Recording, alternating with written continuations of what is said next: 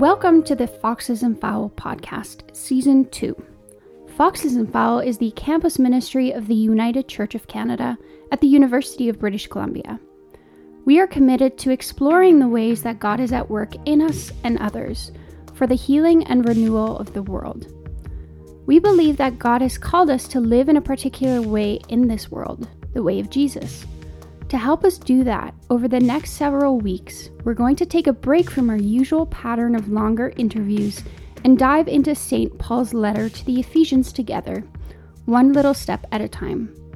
We hope you'll join us on the way.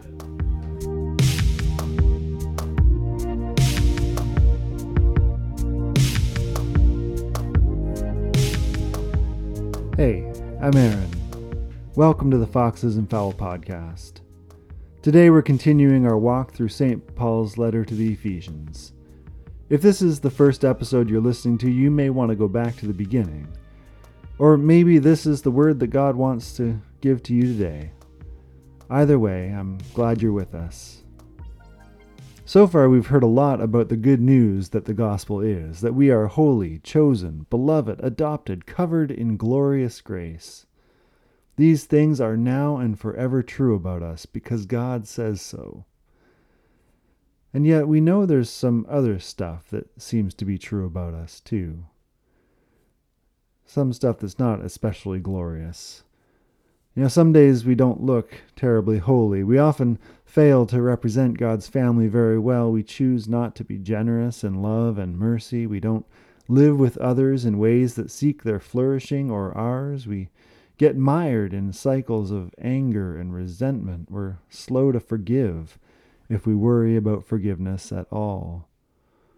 As Paul puts it in his letter to the Romans, we all sin and fall short of the glory of God. You know, the great writer Frederick Buechner says that the gospel is always bad news before it's good news. that may seem a little counterintuitive, but the more I understand what it means to follow Jesus, the more I think it's true. Because the closer we get to Jesus, the more we realize that our lives are out of step with what God wants. I mean, we can't come to Jesus without recognizing that we don't live in the way that we are created to live, madly in love with God and with the world that God loves.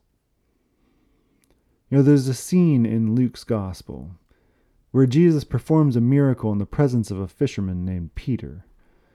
And when Peter sees what Jesus is capable of, when he recognizes the presence of the living God in Jesus, Peter falls to his knees and says, Go away from me, Lord. I am a sinful man. Now, if you know the story, you know that Peter goes on to be one of Jesus' first and most intimate disciples. He even gets named by Jesus as the rock of the church, the solid foundation on whom Jesus is going to establish his people. Peter's is a quintessentially good news story. It's a gospel story. But I, I certainly know about Peter's first response. In the presence of Jesus, he is overwhelmed by how much he doesn't deserve Jesus' presence. I hear guilt in his voice, but more I hear shame. Know, guilt is feeling badly about what we've done. Shame is feeling badly about who we are. I am a sinful man. Not I'm a man who's committed sins, but I am a sinful man. That's who I am. Now, we not, may not voice it like that, but I believe that shame is a universal experience. We have all felt at one point or another like we are not holy, chosen, and beloved by God or anyone. We all know the feeling of not living up to expectations, ours or others. Maybe you feel that way right now. Our verse for today says this In Him, that is, in Jesus, in the Beloved, we have redemption through His blood the forgiveness of our trespasses, according to the riches of his grace that he lavished on us. In the Beloved we have redemption through his blood, the forgiveness of our trespasses, the forgiveness of our sins, according to the riches of his grace that He lavished on us. I said off the top that the messes of our lives seem to be true about us as well as whatever God says. And I meant that they seem that way. Because whatever is contrary to what God says about us is a lie.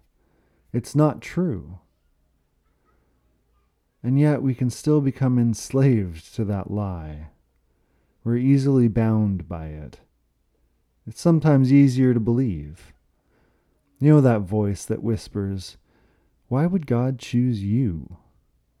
Why can't you just stop doing that? Could God really call you a saint? Right? You know the voice, and it weighs heavy. And Paul knows that. So, having told us who we are, he deals with the lies that we continue to hear about ourselves, or that we tell ourselves, the lies that we let define and drive us. He reminds us that there is nothing that can completely come between us and God. Anything that tries to is a lie from which we can be freed. We have redemption, which means freedom from slavery.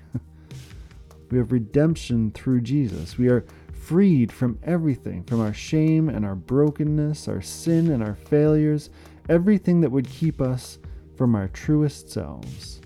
We are freed to be the people that God says we are and nothing less. We have redemption through his blood. In Jesus on the cross, we see how far God will go just to have us, to free us from all the crap that gets between us and God, between us and our best selves, between us and creation, between us and each other. We have forgiveness, a fresh start. We have a new possibility, not predicated on our will or our best efforts or our abilities, but a possibility made by the grace that God has lavished on us. I love that word lavished. Our sin has nothing on God's grace. Nothing. God's grace is lavished on us. And it is limitless. Every day we get to draw close to Jesus, and when we recognize that we're living in or carrying some lie, we get to offload it. We get to drop it at the foot of the cross and experience His grace, His forgiveness, His freedom again. And that's surely easier to say than to do, but it's worth it. It's worth it to leave the lies with Jesus. Because, as another writer in Scripture says, when the Son sets you free, you are free indeed. When the Son sets you free, you are free indeed. May we experience that freedom today, the redemption, the forgiveness, the grace of God for us as His beloved children. Amen. Thanks to the Foxes and Fowl team and the Pacific Mountain region of the United Church of Canada for making this happen. Thanks to Davis Miller for the soundtrack. I hope you can join us next time, and until then, grace and peace.